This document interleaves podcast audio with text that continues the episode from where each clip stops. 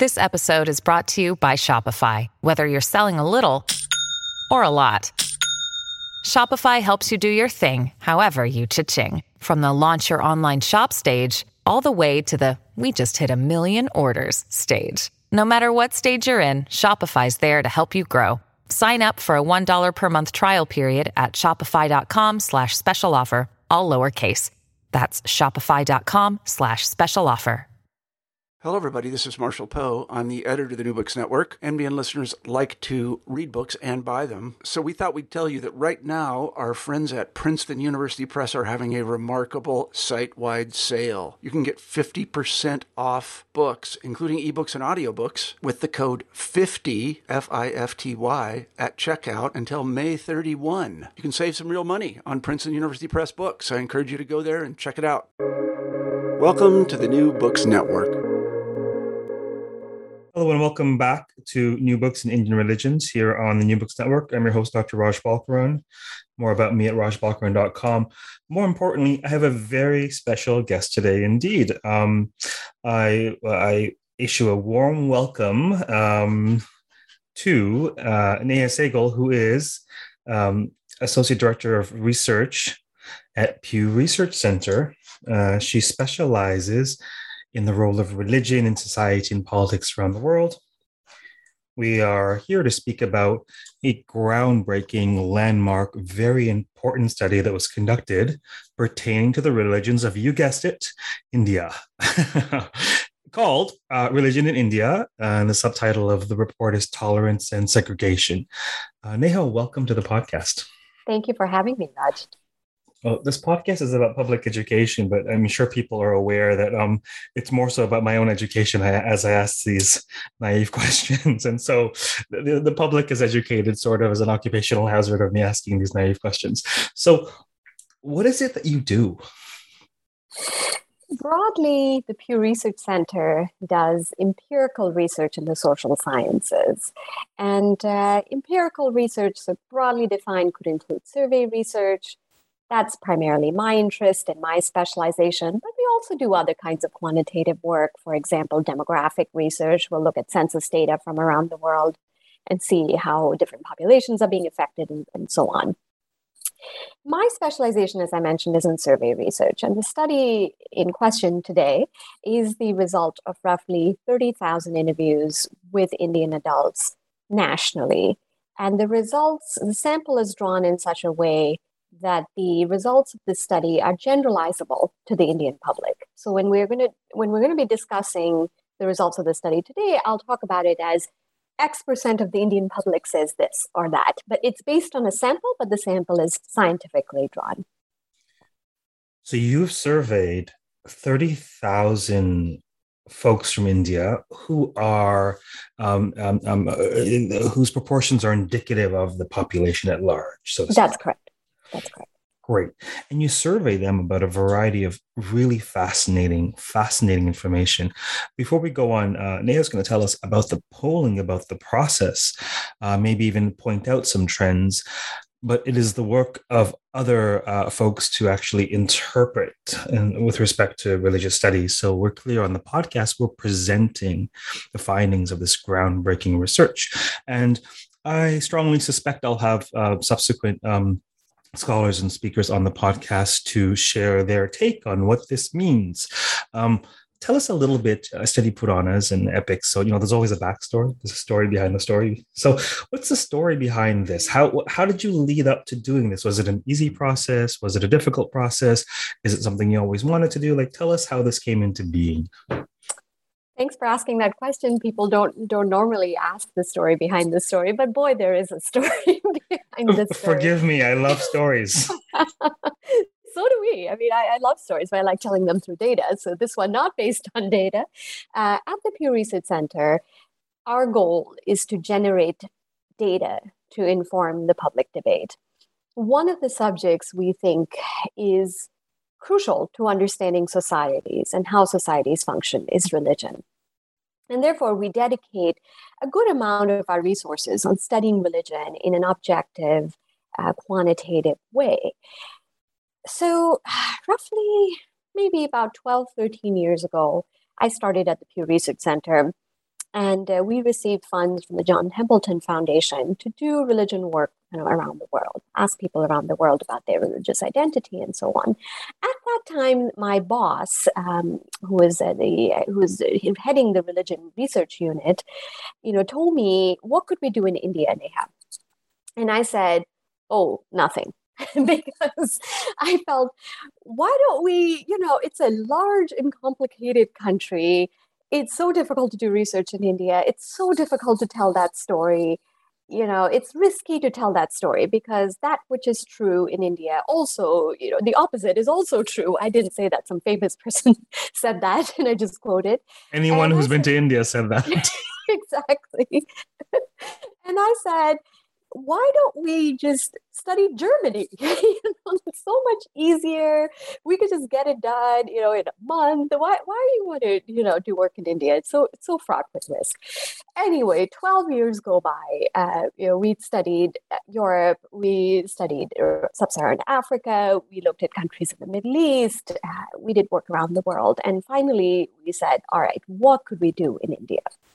And at that time I felt okay, uh, you know, this team has a lot of experience studying religion around the world. We've learned a lot, you know, over this last 12, 13 years. I think we're ready to tackle India. But uh, you know, and it takes 12 you, years. you needed you needed all of that practice studying uh, much more systematic religions in order mm-hmm. to tackle India. Exactly. You know, people ask me how long does it take to get to India, and I say 12 years. so, so we felt okay, we're ready, and if we you know, if we invest the time and resources into this large and complicated country and give it the proper treatment, we can do this. So we spent roughly three years on this project. And, you know, depending on your perspective, if you're an academic, three years feels like, oh, what? That's like three seconds. Uh, but you no, know, I, I, also I also work in the private sector in various capacities, and three years is a long time for a work project. For sure. I mean, if you work in the private sector, then three years is the eternity. So, but for us, like normally we do, uh, you know, we have teams that work on projects that last two weeks. We have teams that work on projects that last month or maybe a year, but three years is a long time for the Pew Research Center. But we've invested the time because we felt it was really necessary. We did a whole lot of qualitative work in India to understand the context, inform the questionnaire development. It took more than a year, it took about two years for us to just do the background work to launch the launch the survey research. So that's sort of just the background. I really appreciate you you you um, answering that, and, and I'm glad that I asked. I suspected, like all things Indic, um, they are uh, beautiful and complex, and so I suspected it took a little bit of um, uh, of preparation. Um, uh, Twelve years is also, I believe, the length of the, the, the, of Shaunaka's sacrifice during which the Mahabharata was told. There's a twelve year sacrifice at the frame of the Mahabharata, so that's a See, long there's a poetry to that. yeah, um, just just a very quick uh, anecdote to, to share how, how different time works at the academy versus how time works in the private sector. Um, one of the projects that came onto my, uh, my, my plate was a project commissioned by the um, the um, oh, it's an armed forces organization globally. They do IHL. Um, but uh, basically, what they wanted uh, was a report on uh, uh, uh combat ethics in classical Hindu texts. Like, how are people allowed to engage in force in the Mahabharata and the Arthashastra? Um, it, it's a committee for the Red Cross. That's who it is. And so great so basically uh, myself and a research collaborator who does defense studies basically we had uh, two months to come up with a comprehensive annotated bibliography, uh, extra extracts from all classical Hindu texts, and a 10,000 word paper. so yeah, time works a little different. Um, anyhow, tell us a little bit about this qualitative research to prep you. What was that like? Or what kinds of things did you engage in or ask or find out before you even decided what questions to ask? we conducted a series of focus groups throughout the country. And that's basically, you know, like a fancy schmancy way of saying we just gathered a group of people together in a room. We selected them on certain bases like gender or age or religious background. And then we asked them just some open ended questions and asked if they could just discuss the question uh, with the group. And we did this in several states throughout the country. and we did groups with Muslim respondents, Hindu respondents, Christians, etc.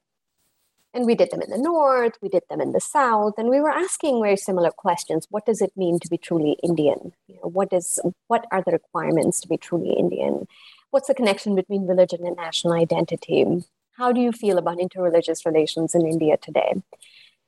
And we did these to basically get a sense for how willing the Indian public is to engage with these thorny issues.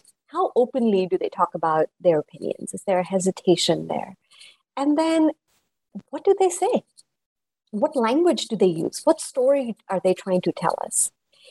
The answer to the first question, how uh, willing is the Indian public to engage with these thorny issues, is very simple they are very willing and they really want to tell their story and they are enthusiastic about telling their story. And this was very heartening for us because we felt, wow, this is a, a people who wants to tell its story. And their story has been told a number of times uh, throughout history, right? The Indian story has been told in one way or another way you know, scholars and academics have told their story through film, through art, uh, through academic studies, and so on. But we really have an opportunity here, right? We can talk to the Indian public, right? And have them tell their story. So, and this is a story that needs to be told because no matter where we went, the north, and the south, we started noticing that Indians had a way of telling their story. Right? So, you know that India is a complicated, large country. Everybody knows that, right? there is a common thread that runs through India. And if you look for that common thread, you will find it. So it was very apparent in the focus groups that people in India do love the diversity of their country and they talk about that with great pride, right? And it's very important to allow them to express that pride in the diversity of their country. That is how the country was conceived of, right? And people of all religions can live here, religious freedom is important. But that's not enough. That's the surface. It's a deeply held belief, but it's the sur- but it's the surface. Then, when you start asking them further about interreligious relations, etc., you find that the picture immediately gets complicated. And what diversity and tolerance means to Indians is, in fact, more complicated than that. Uh, so we felt let's design a questionnaire to be able to tell that story. And let's use the terminology and the words that Indians are using themselves to then devise a questionnaire that would be more closed ended. So that's just a, um, a, a, bit about the qualitative work. Brilliant. As you were speaking, you sort of followed up on, you, you, preempted certain points and followed up with precisely the thoughts I had. The question about, well, how thorny it is. I thought to myself, well, thorny for us or thorny for them? And you answer that. And then you were like, oh, it's been told a number of times. But, and I thought to myself, but has it been told by Indians on the, uh, uh, you know, on the ground? Um, not till now right? That's part of what's so groundbreaking about this research. Um, so just just uh, repeat for the audience how many questions there were and then uh, what did you do with the questions? What was the what was the information gathering process like? Sure. So there are roughly 100 questions that includes questions about demographics. It includes some benign questions that we ask usually as warm up um, you know because you don't want to the first question you ask the respondent shouldn't be like a sensitive question, right? You got to get them a little more warmed up. So we begin with some general, how's your life going? How's, what's your economic situation? And then we build up in, in the study. Uh, the surveys were conducted by Indian, Indian interviewers, and they were all the local residents in the South. They were conducted by interviews from the interviewers from the South, similarly in the North. Uh, we hired a field staff. We trained, helped train the field staff. Number of staff members from my team made several trips to India uh, to help train the field staff, help them see the vision of what we're trying to achieve. And then the field work launched, and we uh, wanted to wrap up the field work fairly quickly because we feel the longer the interviewer, the longer the interviewer stay in the field, the greater the instance something will happen, and we'll have to field, pull the field force back. So it took roughly about mm, six months or so to complete uh, all of the interviews. And then once the data came come, came back to us, we do a series of quality, uh, quality checks and uh, checks of to make sure the interviews were conducted in a way that you know it's consistent with our field protocols. And then once you have the, uh, the data that you feel relatively comfortable with, the storytelling process begins. Uh, and that's where I really want to acknowledge the role played by our advisory board. I am not an India expert. I happen to have been born in India, but I have I don't consider myself an India expert. That expertise was provided by six members of our advisory board who do who are experts in India, who've spent their entire life studying, entire career studying India. They uh, then helped us craft some of the context behind the data. The data is very powerful, can tell a very good story. But if you're not careful with data, it can tell a partial story. So they helped us craft some of that context, looked at some of the early drafts of the stories we were telling, helped add on to that. Uh, and then finally, we had a massive doorstopper report, which is over 200 pages. So if you have trouble sleeping at night, I highly recommend it. Save you a lot of money at the doctor. But if you're only interested in sort of the key highlights, then the first 40 pages was basically the key takeaway stories that we find in the data. So this, um, the consultancy, this, this sort of panel of experts, uh, are they uh, religious study scholars? Are they what sort of expertise do they bring? A number of them are have a, a background in, in religion. Ajay Verghese uh, is a scholar of Hindu Hinduism and Hindu theology. But we also have people with political science background. Devesh Kapur is a political scientist. Sriya Iyer, who's an economist. So what we try to do is assemble a group of people who have diverse backgrounds and interests. They don't they don't have to have quantitative background. Devesh does. Ajay does not. Uh, but we find that mix to be uh, very valuable because somebody from a qualitative background or an economics background, political science background, might offer a very different perspective, and it's that diversity of perspectives that uh, that we consider very valuable from an advisory board. There's a, a wealth of data to be engaged. Um, um, perhaps one place where we can um, one place where we can dive in is in the subtitle of the report. There is potentially a subtitle in the report. I have to say, this is, might sound a little odd. Um, much of the report's findings particularly surprised me, but I'm not an ethnographer. This isn't what I, perhaps if this is what I did with a particular methodology, with particular studies in mind, perhaps it would. But in terms of just speaking to scores and hundreds of various people related to Indic thought culture practice. A lot of it doesn't particularly surprise me. Some of it did. I imagine that much of it will intrigue or surprise most readers. But perhaps let's talk about the frame this uh, religion in India, tolerance, and segregation. What does that connote? It connotes one of the main findings, and the finding we actually lead with uh, in the report. And that is that in India today, there are two sentiments that are prevailing in the population. And to a number of observers of India, particularly for a Western uh, observer, these two sentiments may seem contradictory, but to Indians, they are not. And in some ways, this is a not just kind of a reality in Indian life, and I mean, there's contradictions in every society, but it may reflect a particular understanding of tolerance. So let me unpack that uh, a little bit more. We find that Indians overwhelmingly are proud of the diversity in their country and they value tolerance as a national value as well as a religious value. They tell us that uh, respecting other religions is very important to being truly Indian. And they tell us that respecting other religions is a very important part of what being a Muslim means to them or what being a Hindu means to them. At the same time, they tell us that they live their life and they prefer to live their life in a religiously segregated bubble. So they are strongly opposed to interreligious marriage. They mostly make friendship circles within their own religious group. And for a significant section of the population, they would also rather live in a segregated neighborhood. They would rather not have a Muslim in their neighborhood if they are a Sikh or a Hindu, right? And for Muslims, they would rather not have a Christian in their neighborhood. So now the question is well, how can you say that you are tolerant of others, but then also want to live a segregated life and want nothing to do with other people? Aren't those two uh, concepts antithetical? And certainly, if you think from a Western perspective, where America aspires to be a melting pot society, Canada aspires to be a salad bowl, right? Where people either sort of melting pot society, everybody mixes up in a salad bowl. They retain their separateness, but they're still mixed up in some way. India does not aspire, Indians do not aspire to that concept of pluralism.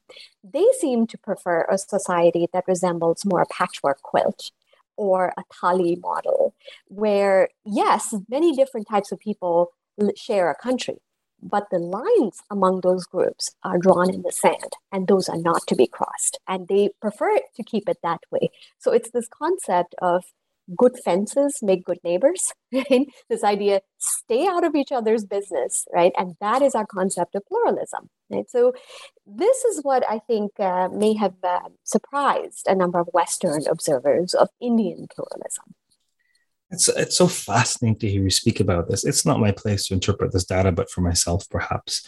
Um, but it, you know, it doesn't surprise me at all. And it, it personally, I see um, different uh, analogs or manifestations of this human principle, even in Toronto.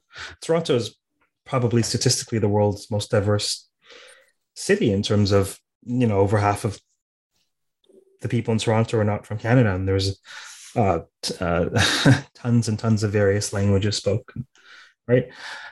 And yet you see this, you see this all the time. This sort of impulse towards having a community that's bound by certain parameters. Sometimes it's religion, sometimes it's not. Certain neighborhoods where certain kinds of people will not be in certain neighborhoods. That's just the way it is. And so it's utterly fascinating to see this spelled out um, but thank you for commenting on this uh, this apparent tension. One of the questions that comes to mind is the extent to which this is a tension for for academics, or if it's a tension for those who live in that space. Would you say a little bit about that, perhaps? Sure. From an academic perspective, you know, it, it depends. Like people who study pluralism and plural societies, you know, it, it somehow it seems obvious to say this, but it just hasn't been part of the dialogue so far. There are many models of pluralism right, around the world, and for some reason, everybody always wants to use a food metaphor right, to describe pluralism. It's a melting pot. It's a salad. So you know, so we go with the food metaphor. And we say, okay, there's also the thali model of, of pluralism, which has previously just not been discussed uh, as much in the academic literature. But when it comes to people's lives, right? Segregation is not anti- antithetical, right, to, to tolerance, for at least for Indians and their attitudes. And it's very clear in the data. People live segregated lives, they still commit uh, to tolerance in the same way that people uh, who live less segregated lives. So this part is really clear in the data.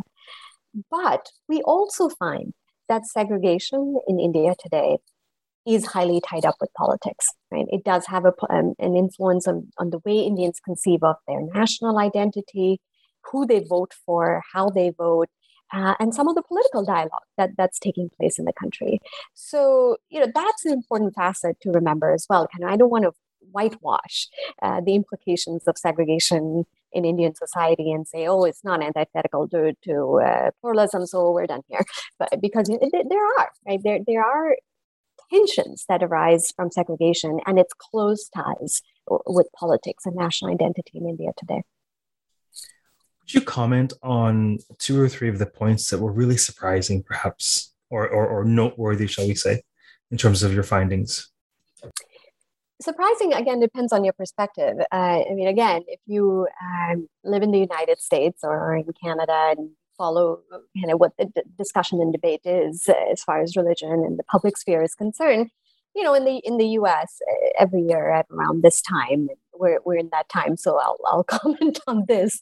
Uh, you know every year i don't know if it's going to happen this year or not there's some controversy about christmas right? Whether it's the starbucks cup or what the department stores are doing or something or the other like happy holidays merry christmas you know what are we going to go with this year, right?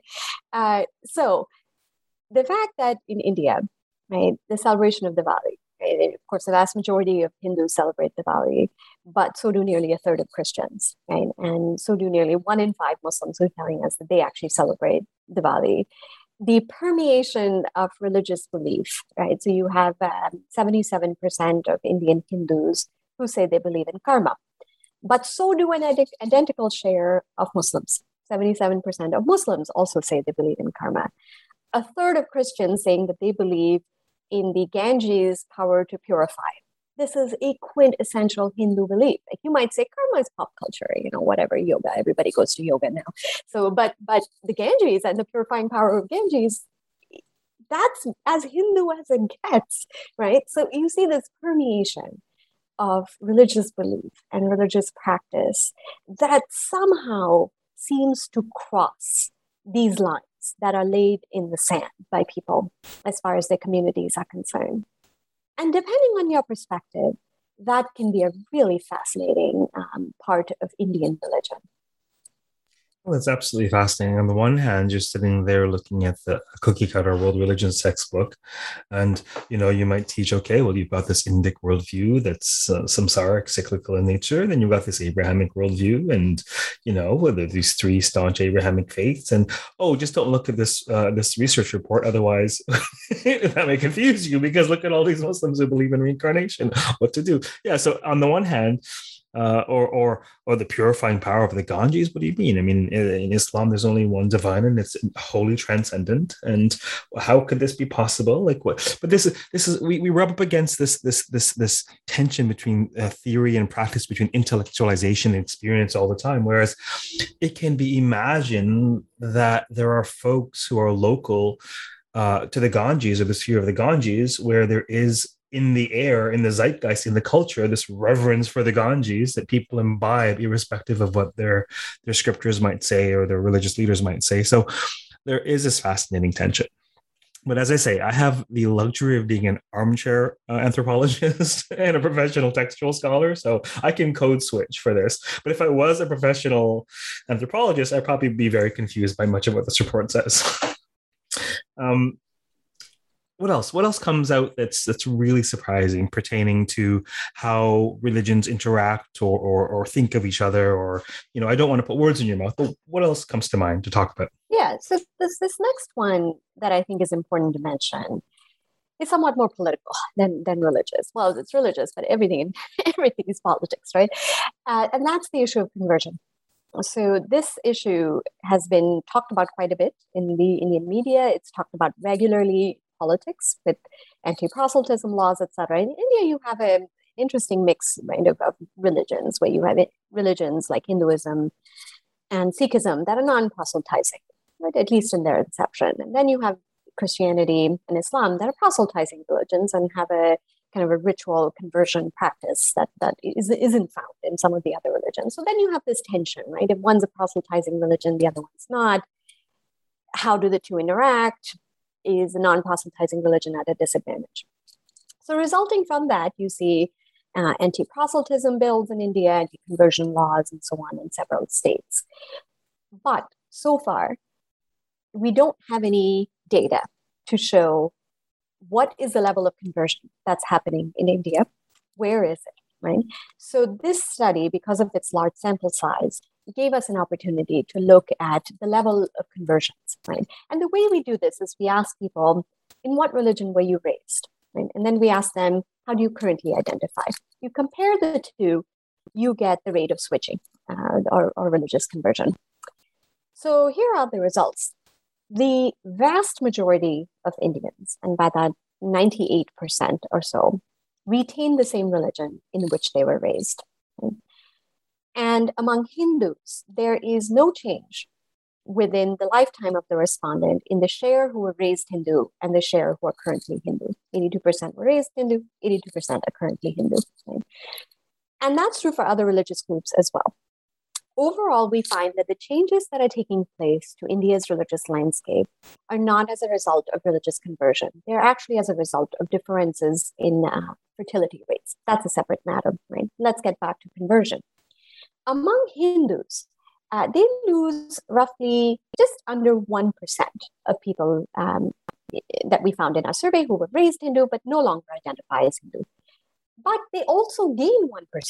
So Hinduism is a non proselytizing religion, but you do find that there is roughly 1% of people who say they were raised in another religion or they didn't have any clear religious identity when they were growing up, but now identify as Hindu. That includes a big share of people who are married to Hindus. Right? So that's just that 1%. Right? So among Hindus, it's a wash. They're gaining as many people as they're losing. Christians do show some net gains because of religious conversion, right? They are, but not very much, right? So it's 0.4% of the population, of the adult population, who were raised Hindu but are now Christian. So about less than half a percent, right? And that's the only group that shows that kind of change. Uh, but it's not very big.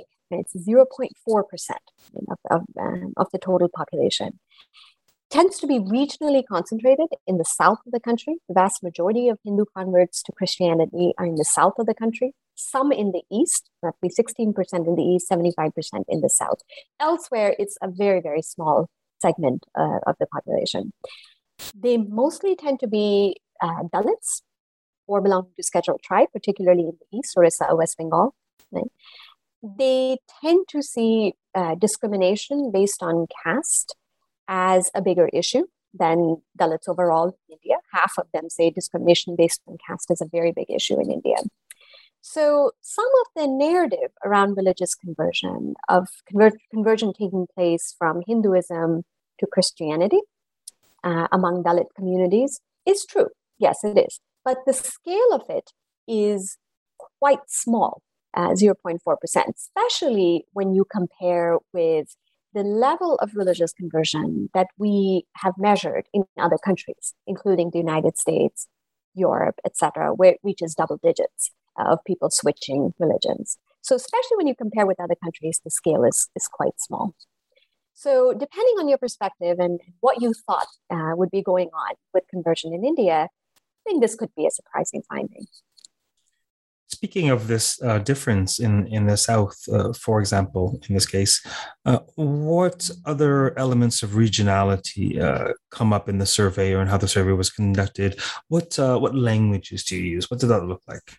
Yeah, so the survey was conducted in about 17 languages, including English, although English is very, very small portion. So Southern languages, Northern languages, spent a lot of time, uh, you know, working on uh, the translations for those languages with professional linguists. The regional differences in India are fascinating. And, uh, you know, they, I can tell this story in many ways, but one that I think really stands out is the North-South divide. That North-South divide uh, is present politically. It's very strong politically, but also in terms of identity and religion. So we find that, let's begin with religion. India is not a country that's secularizing, right? We or that's losing its religion, or that people are becoming less religious. Generally, you find as countries advance economically, or at least that's what we've seen in Europe, they tend to become less religious. That's not the case in India. Indians continue to be religious, despite the fact that the country has economically uh, made a lot of progress, especially in the last decade. In the South, you do see some evidence of, of um, of uh, lowering the importance of religion. Not to the point where the Southerners are not religious. They're still religious, but there is a decline uh, in the South, and Southerners overall being less religious than people in the North. Accompanying that is a political divide, which is quite big. The North tends to vote very differently than the South. And the North, I can broadly define as the Hindi Belt state, which includes uh, states in the central part of the country.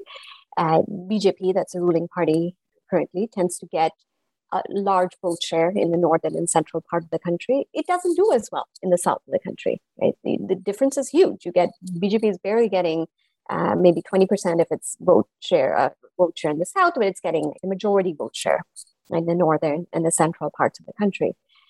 And for Hindus, what does it mean to be a Hindu?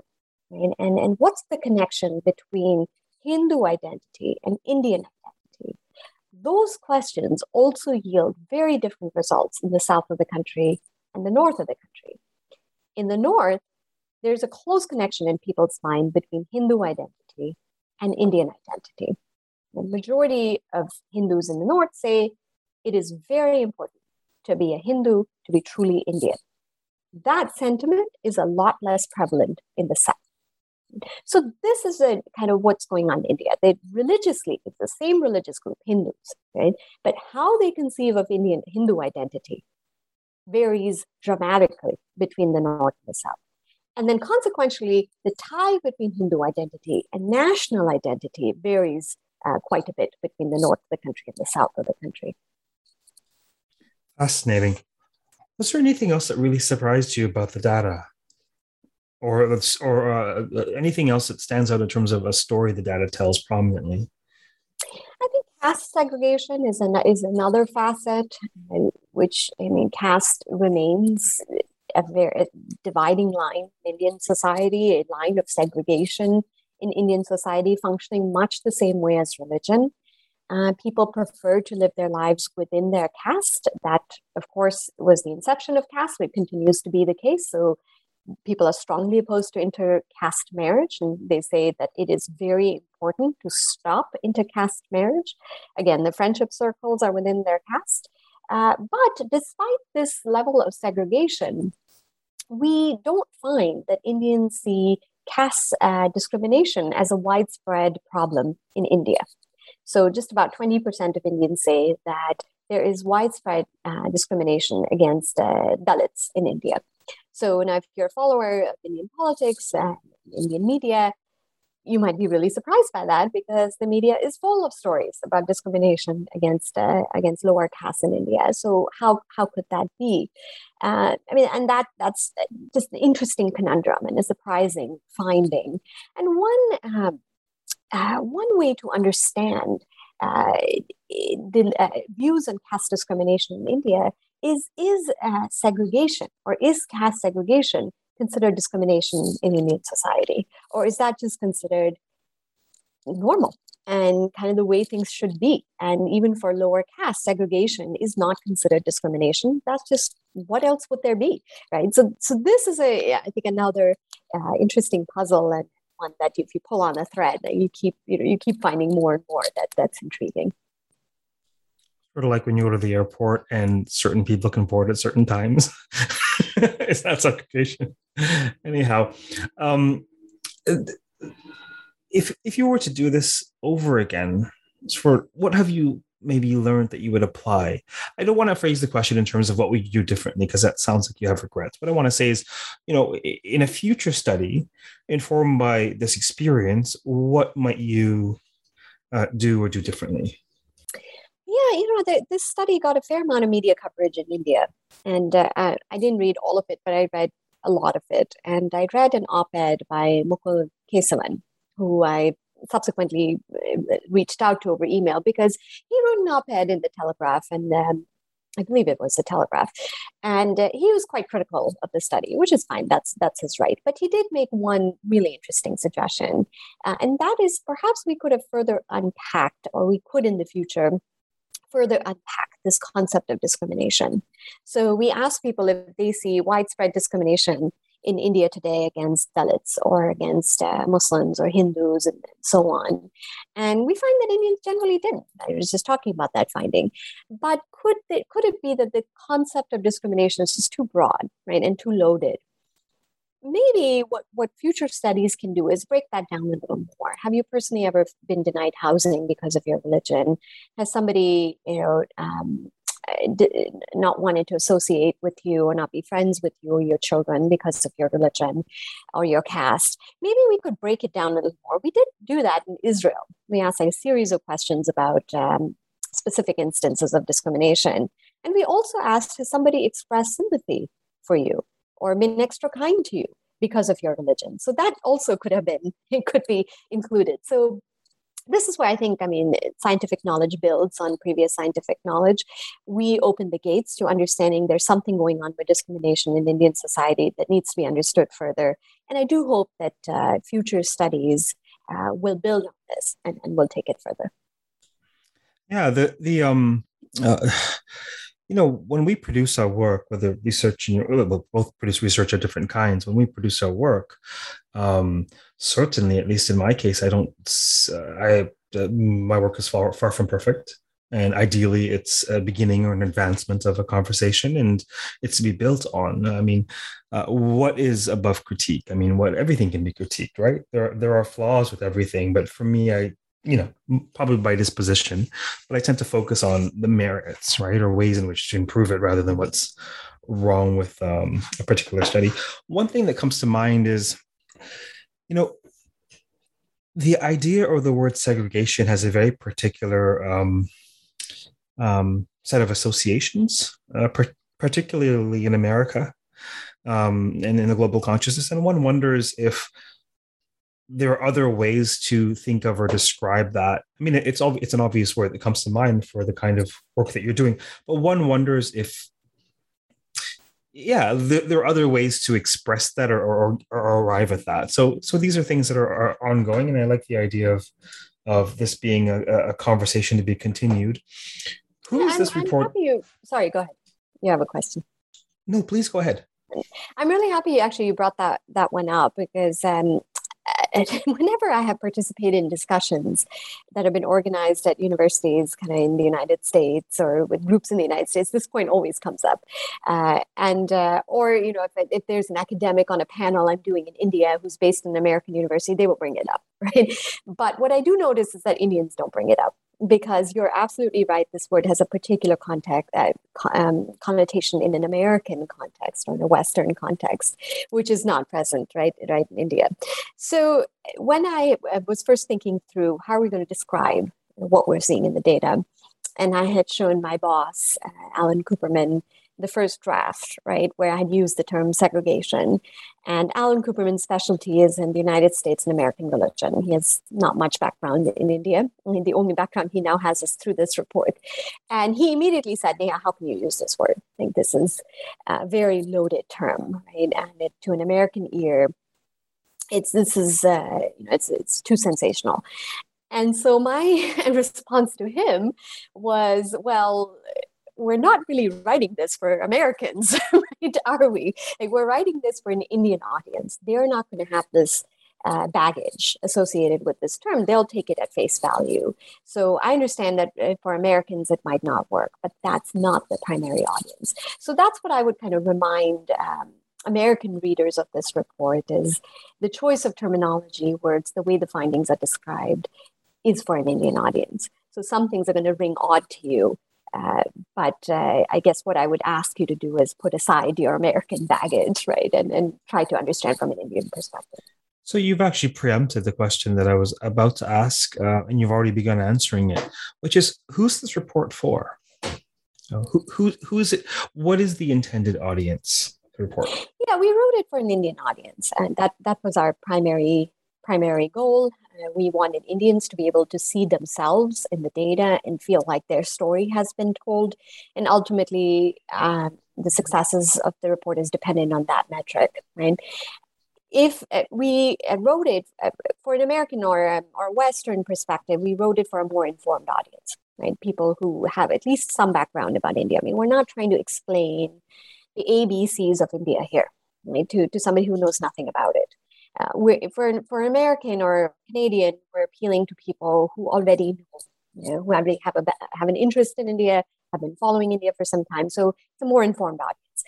That was the balance uh, we basically tried to try to strike in this report.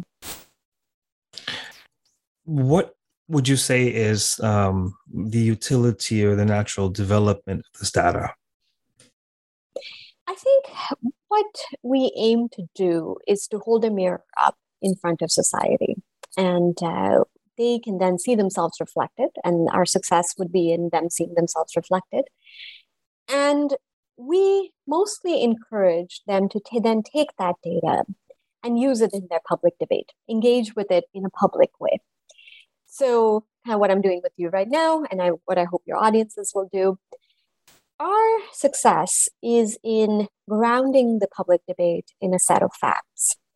So, you know, and, and that doesn't have to be large scale. Like, I mean, it doesn't have to be like in the Indian parliament, right?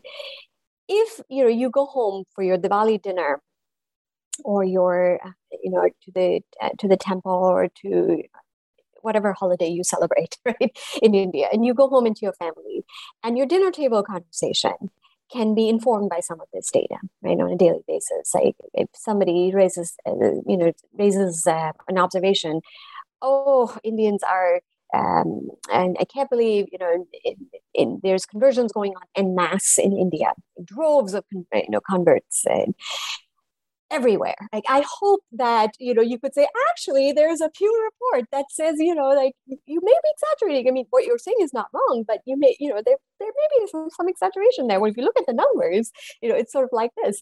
Or if somebody says like Indians, all the young people in India are just like not at all into religion. Everybody. So I really hope that your everyday discussions can even be grounded in, in uh, more data because then we move the public debate forward. Right? We begin with the same set of facts uh, and we can move the debate forward. And I hope that um, what we're able to do in India is tone down some of the uh, some of the heat on this topic, right, by grounding it in a set of facts.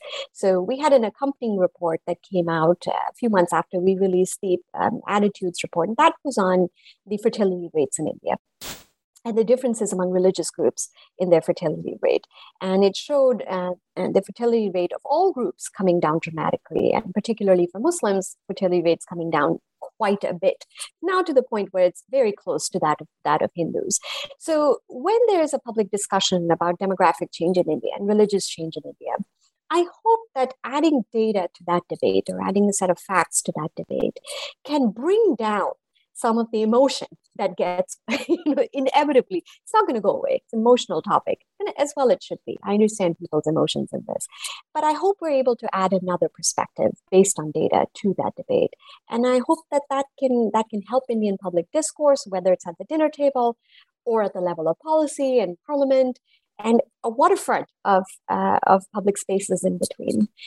And for the academic audience I hope that we're able to show that you can study this topic and you can study it in a public way and talk about it in a public way.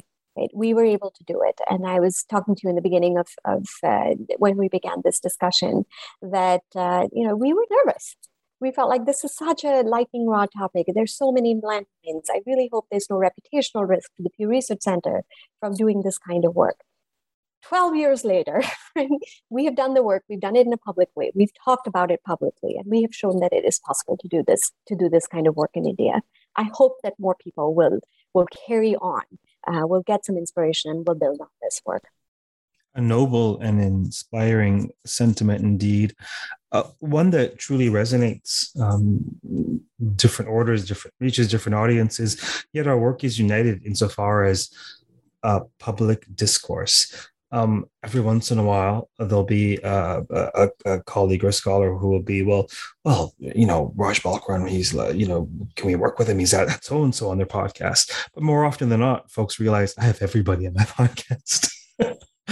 Folks who who hotly disagree with each other different factions different approaches and that's what it's all about. It's a safe space for conversation uh, in the public sphere. So i i very much appreciate um, the care with which you have produced this research and the courage it took to even go down this road. And certainly, it seems, at least to me, that it was well worth the effort.